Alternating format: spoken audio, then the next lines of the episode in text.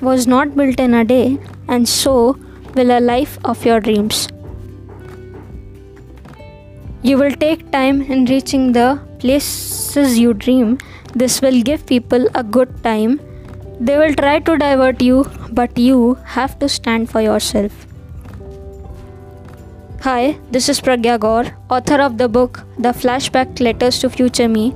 Welcome to my podcast. आज आप सुन रहे हैं इस बुक का एक छोटा सा पार्ट। थोड़ा वक्त तो लगेगा ना अपने सपनों का आशियाना बनाने में। हाँ बहुत से लोगों को मौका मिल जाएगा आपको नीचा गिराने का, आपको आपकी राह से भटकाने का।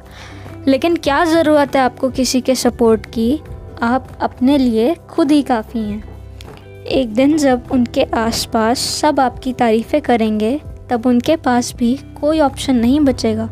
वो भी आपकी तारीफ़ करने लगेंगे, आपको सपोर्ट करने लगेंगे। लड़ जाइएगा सारी मुसीबतों से अपने सपनों को पाने के लिए, जब तक वो आपके अच्छे के लिए हैं। आपके गोल्स और सपने वो ताकत हैं जो आपको जीने की नई आस देते हैं।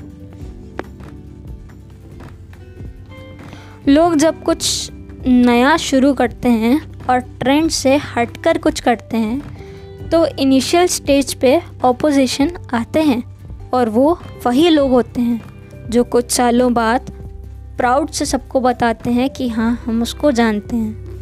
जो हार नहीं मानते और कंसिस्टेंट रहते हैं, वही एक दिन अपनी सक्सेस से सबको जवाब दे पाते हैं।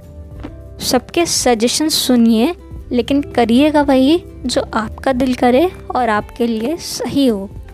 क्योंकि ये लाइफ आपकी है।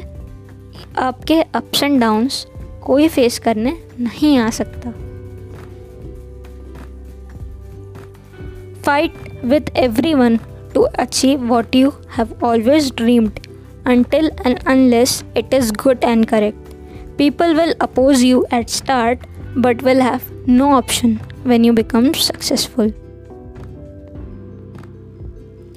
thank you. और ऐसे ही पार्ट सुनने के लिए फॉलो करिए मेरा podcast channel my book is available on Notion Press Amazon Flipkart Snapdeal Kindle Google Play Store and also on Goodreads follow author Pragya on insta for more updates.